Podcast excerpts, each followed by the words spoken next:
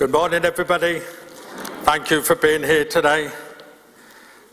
I was a youth pastor here for 15 years, so I did plenty of the kids' church camps.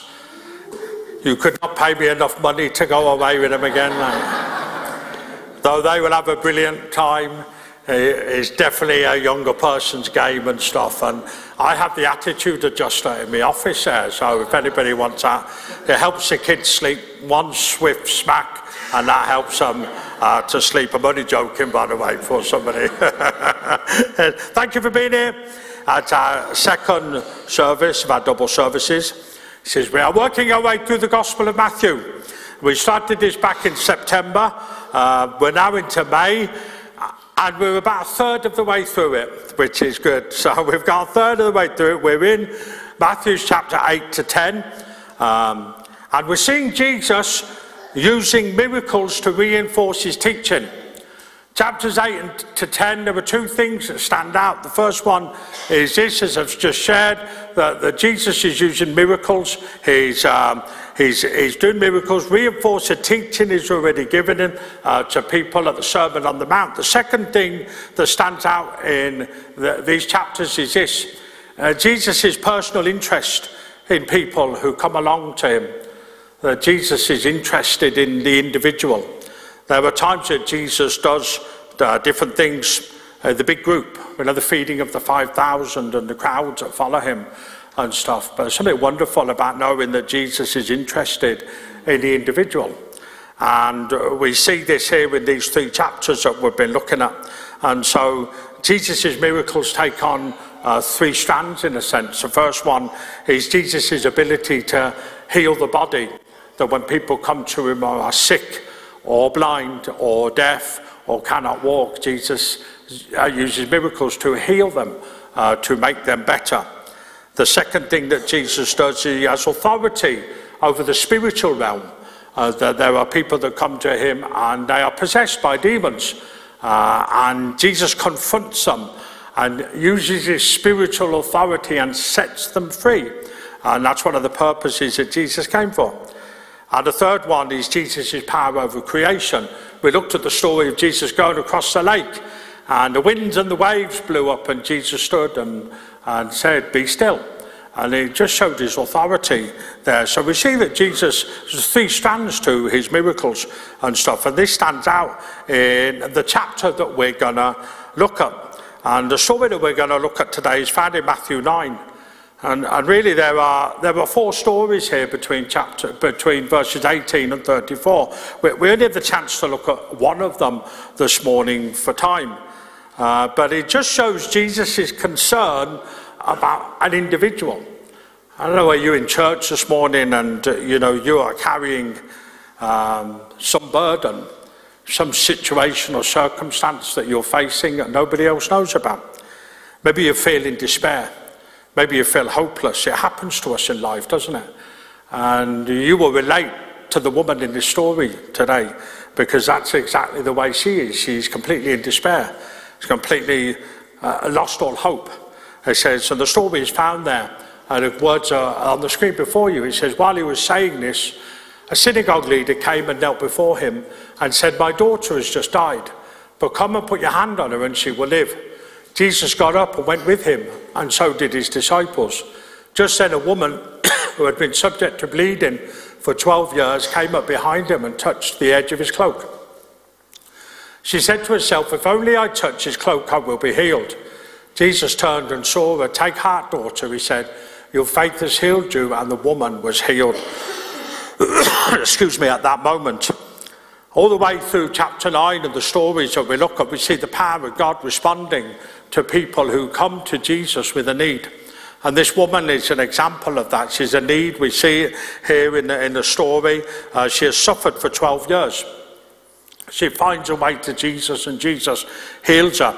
The stories that, we're, uh, that are here in these uh, verses, Jesus is establishing his authority over despair, over death, over disease, over the demonic.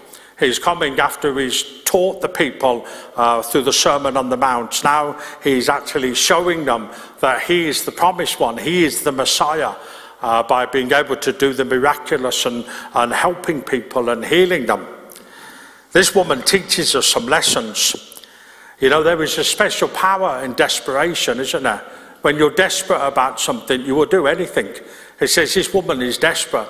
He says, so she makes a way to Jesus. And, and when you're desperate about something, he says you will do anything, all it takes to get to what you believe is the answer, the solution to the problem that you have. He says, and I remember when I was younger, uh, doing a paper round, a newspaper round, for you younger ones, before the internet, we used to read newspapers. And newspapers, you used to deliver them to people's doors. All the old people are nodding. And the Michael, they're all like, and you used to deliver them to people's doors. And I had a newspaper round up early in the morning to deliver the newspapers to a particular route. And I remember delivering a newspaper to a man who was the church caretaker uh, of the church that I went to the boys' club in. And he had this sticker in the window. And it's amazing how you walk past a window and see the sticker in it every year for the newspaper round must have done for at least three or four years. And every morning, as I went past it, six mornings a week, when God is all you have, God is all you need. And I have time, and it didn't make any sense to me at the time because I wasn't a believer, just going along thing, but it makes sense to me now. It makes sense to me as I read this story. He says, when God is all you have, God is all you need. And that was the sort of desperation that the woman has. He says, really, the answer that she requires, that she needs, can only be found in Jesus Christ. She was desperate for Jesus to heal her. He says, even in the other stories there, the ruler was desperate for Jesus to save his daughter who had died. So he came and said, Look, will you come with me? Will you come and heal her? He says later on, two blind men sitting at the side of the road, says they were desperate because they, they wanted Jesus to show his mercy to them. There is a power in desperation. There is a power in desperation. And all of these people, they involve a form of bondage uh, from which Jesus sets the person free. And Jesus sets the person free. He says it's a story of the Gospels. It's a story of why Jesus came to set the people free. And, and we read this today, not, not because it's a history lesson or it's a history book of, oh, look what Jesus did. He, he set people free there. He said, listen, he sets people free today as well. He says we read this as a tremendous example of what Jesus did in the lives of people, but he's still setting people free. So go back and look to the woman who teaches us some great lessons. First one was this it says her condition was embarrassing. Second thing, she was ceremonially unclean. It's important to state that because, you know, we started Matthew 9 by looking at the calling of Matthew, the tax collector.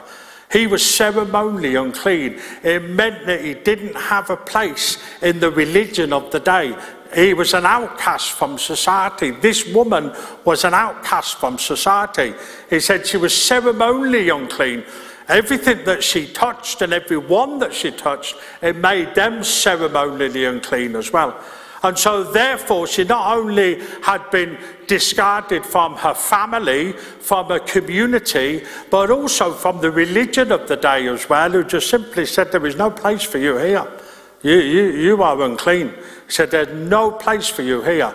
The people that should have accepted her didn't accept her. They'd set the rules, they'd drawn the line, and much like Matthew as a tax collector, they said, There's not a place for you here. That's the, where the woman is. And she could have been condemned for touching Jesus, could have been condemned for touching anybody. In the Gospel of Mark and Luke, it gives us some more information on the story of the woman. Mark 5 26 to 27 said, She had suffered a great deal under the care of many doctors and had spent all she had. Yet instead of getting better, she grew worse. When she heard about Jesus, she came up behind him in the crowd and touched his cloak. We see the desperate situation she is in there because it simply says she'd been under the care of many doctors. She had spent all the money that she had None of this had made her better. As a matter of fact, it had made her worse. But it tells us the most important thing in the story there.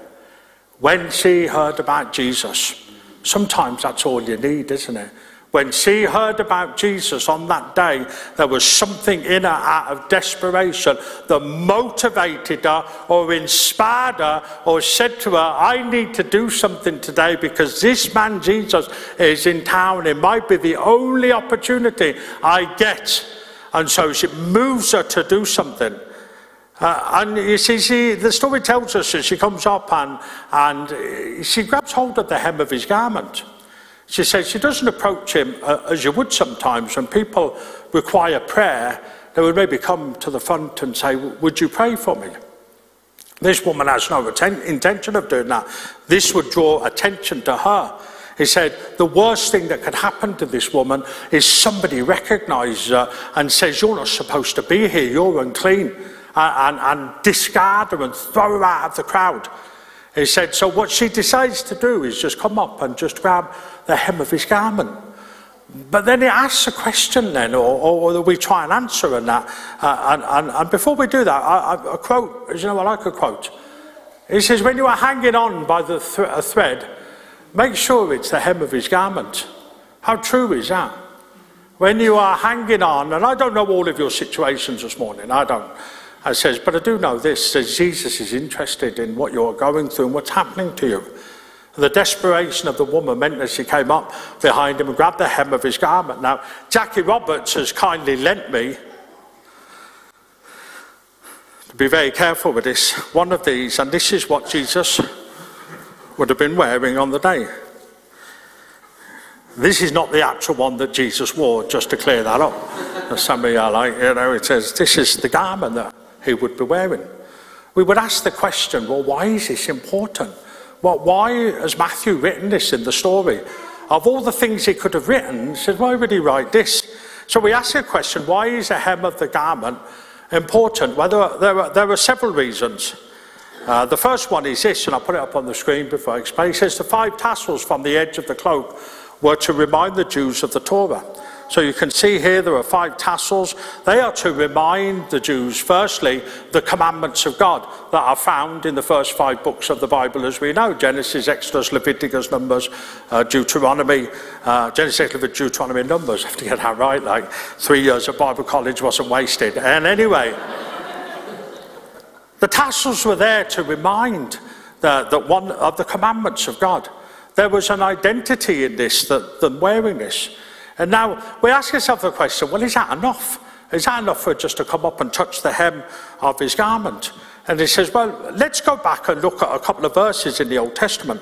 There was a phrase that I have used all the way through uh, this Gospel of Matthew, uh, and I keep saying it not because you're simple, but, but because it's because you keep repeating it so people stand out, it would stand out. Jesus Christ is the fulfiller and the fulfillment of all God's promises, which means what we read of him in the Old Testament is fulfilled in the New Testament. That they look back and they say the Bible is perfectly written. It's perfectly fulfilled. That as you read something in the Old and it doesn't quite make sense, you find the answer in the New. In Numbers 15, 38 and 39, it says this. It says, Speak to the children of Israel, tell them to make tassels on the corners of their garments throughout their generations and to put a blue thread in the tassels of the corners. You shall have the tassel that you may look upon it and remember all the commandments of the Lord. So that's the reason why these are there. Now, we know the Pharisees like to stand out, the religious teachers like to boast in themselves and that. So, what they would do, they would make their tassels longer. Uh, so it would look to people that they were somehow more spiritual, you know, that they would look to, to people, oh, there's them coming through, they're the super spiritual ones because they've got longer tassels on there. They would take everything and sort of stretch it and twist it and stuff. But the reality is, these were to remind people of the commandments of God. But there is another verse that's important.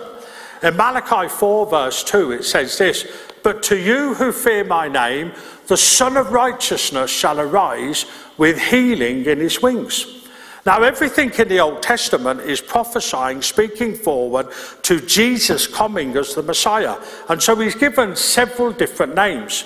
Now, the interesting thing about this verse um, that connects with the first verse that we read is this the word wings used here is the same word that is used for corners on the garment. That actually, reading this, maybe the woman didn't realize, but Matthew, the gospel writer, realized that actually there was healing in the garment that Jesus was wearing. The woman wasn't just going to grab the garment because that's as close as she, she, she could get. Actually, she grabbed it because she believed that there was healing in it from this verse here. That actually she could be healed by getting hold of the garment that Jesus was wearing. He says, If I can just get close enough to touch the hem or the borders of his garment, then surely I can receive healing. It's not always enough Let's just put that back there. Not always enough for just for us to read something at face value and say, well, that must mean that.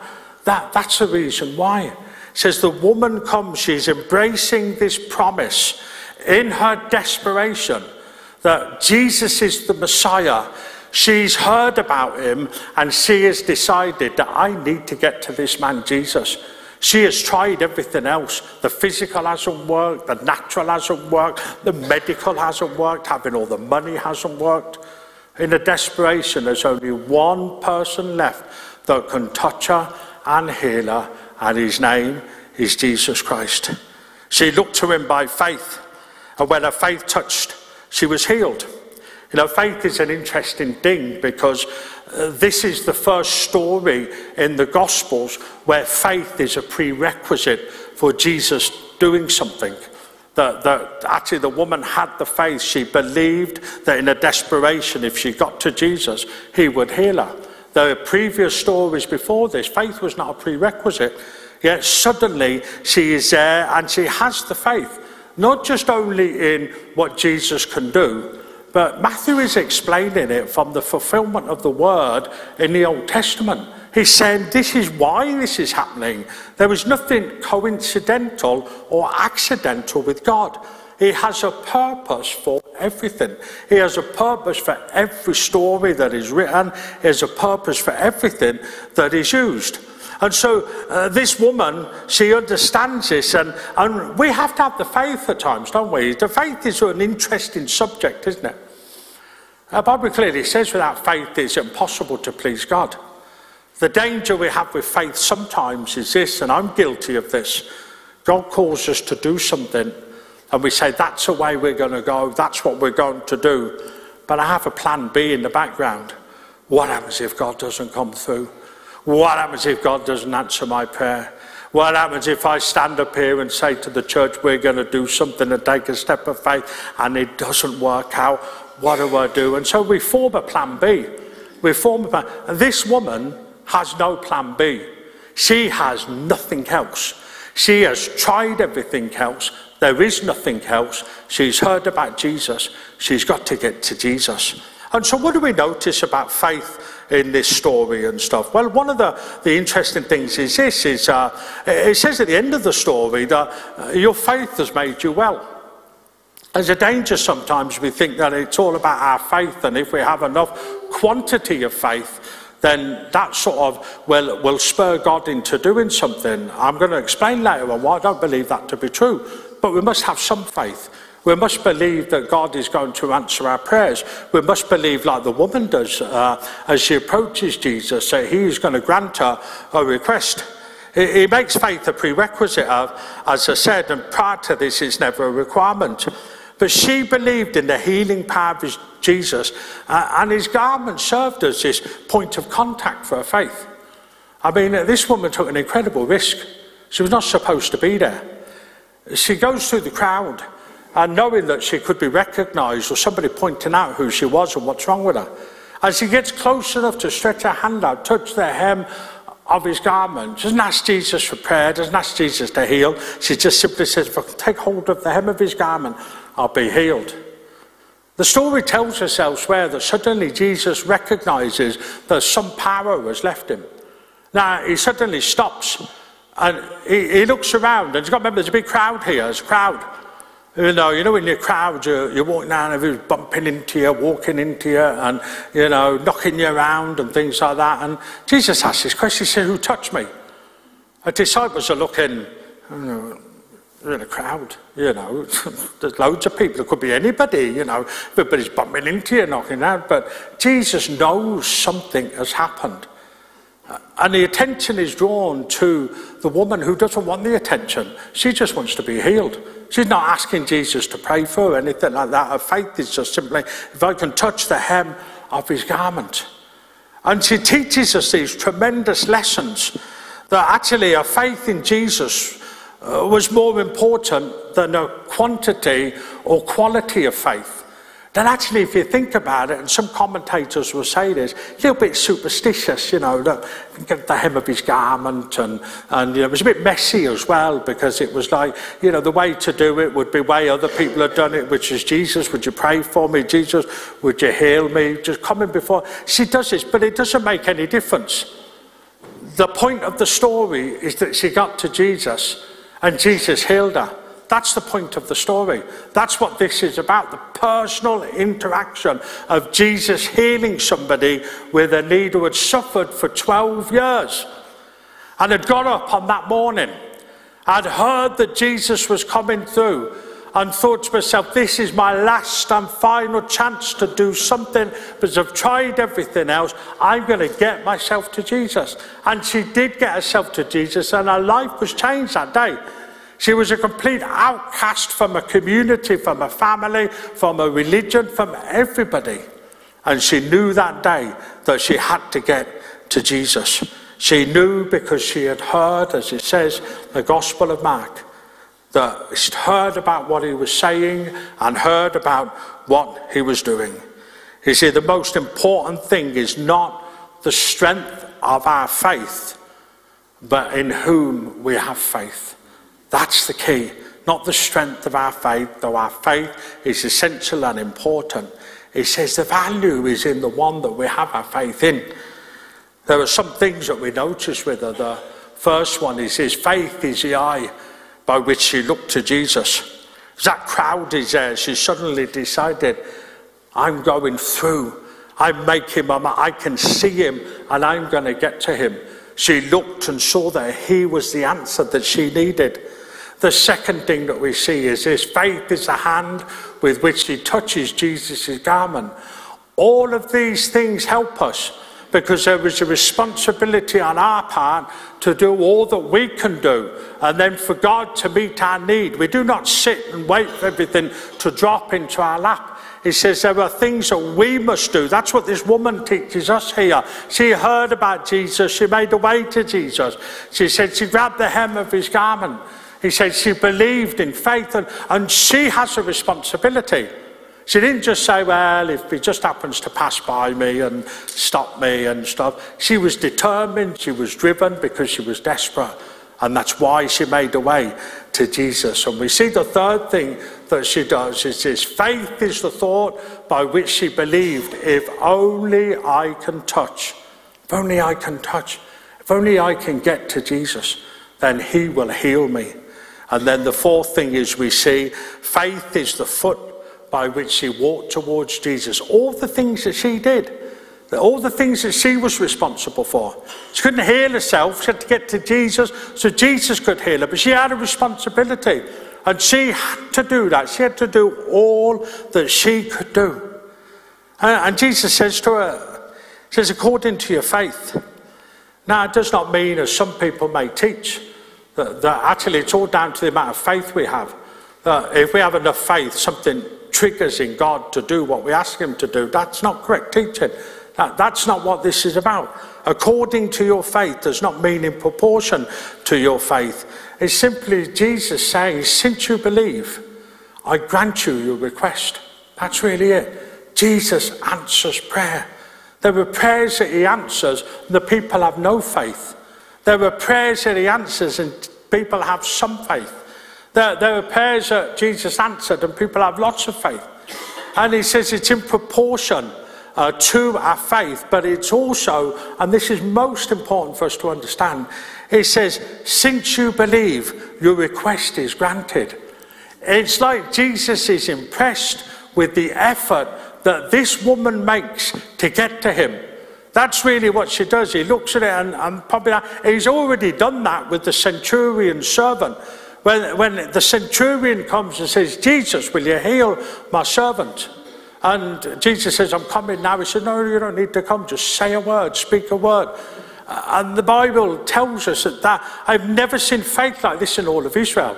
It impresses Jesus so much that, that actually somebody has got faith in Jesus for them to be healed. And that's what this woman is a woman uh, who would have been, uh, you know, thought of as low as anything at that point. Is an example of faith because she's that desperate to get to Jesus. And Jesus is so impressed by that, he says, Daughter, your faith has made you well. I think it's a wonderful thought there. It's the first time that, that he calls, uh, he uses the word daughter. Daughter's so personal, isn't it? Says, I have two daughters, couldn't cope with any more. I know one of them's here, like. Uh, but the thing with it is this it's so personal. It's not anybody else. I don't call all of you daughters. He said, if I called you daughters at the door, you'd be like, weirdo. You know, you would be like, but personal.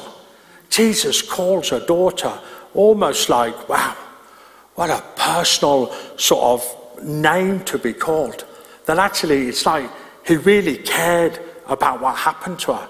It really mattered. We sometimes read these stories thinking Jesus has an agenda just to work his way through healing people and making people better. That's not the agenda. The agenda is Jesus is interested in the people that come across his path. He's interested in the people that he touches and he heals and he forgives and he makes better. And you know the truth of it? It's the same today interested in every aspect of our lives, interested in every circumstance and situation that we are facing. That's why he says, daughter. He says, your faith has made you well. You see, the value of one's faith does not come from the one who expresses it, but from the one who's, who, from the one in which it rests. Our faith is valuable because it's in Jesus Christ. It's not because of the quantity that I have. And people say, well, that's, great faith you've got. No, no, no, no. Listen, it's Jesus and only Jesus. Stories about him changing a woman's life. And you know the result of this is she is healed, which is the first thing. She can go back to her family who has discarded her. And imagine her walking in and saying after 12 years, met a man called Jesus and he healed me. He says she's restored to family, she's restored to community. She's given back more than actually she wanted, that she approached Jesus for. And simply all she wanted to do was be healed. But Jesus always does more. He always does more. She wanted to be healed, and Jesus gave her so much more. You know, we learn lots of lessons today from this story. I know everybody's circumstance and situation as a gather in church today. But church is a place of hope because we have a message of hope. And you see, you may have come into church today and you might be in total despair. May feel like just quitting. May just feel like giving up and saying, this Christian life is not for me. This following Jesus is not for me. He says, and maybe this is just the one thing that you need to hear because this woman's life changed after 12 years and your life could change today. You could be given your answer to prayer today. It says you could be given the thing that you're looking at and saying, I've prayed and I've asked and I've used all my money and I've tried all the doctors and I've tried all the advisors and I've tried all the experts, but still haven't got the answer. And maybe all of that together just has pointed you today towards the answer being in Jesus Christ. Because He is the one that can meet your need.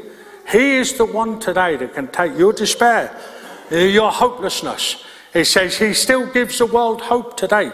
It's why we are here. We do not want a religious experience in this church. We want an encounter with God. This woman had an encounter with God and it changed her life because Jesus healed her after 12 years. Don't give up today. Don't give up. Even if you feel like quitting, don't quit. Don't give up today. Keep your hope in Jesus Christ today. He may not answer today, but let me tell you, He will answer one day. He says He did it for this woman, and He can do it for us today as well. Let, let us pray. Lord, we come before you today. We thank you for this story, for the example and the lessons that this woman teaches us. In her desperation, she wants to get to Jesus. She's tried everything else. God, help me to have that desperation to get to Jesus. Help me not to look elsewhere for the answers. Help me not to be like her in the sense of I spent all my money and I tried all the experts and I did everything else, but I heard about Jesus. And on that day, she gets to Jesus and it changes her life. Father, let that be the prayer of our church today. To listen, to take in this word as your spirit moves upon us. Jesus is the answer. Jesus brings healing. Jesus brings life. He is the only one with the power to do what needs to be done in our lives. And we just thank you for that today, God. And Father, for the many needs that are here this morning, for those that feel in despair, for those that do feel a bit hopeless, for those who are not sure where the answer is coming from, we pray for them and point them towards you.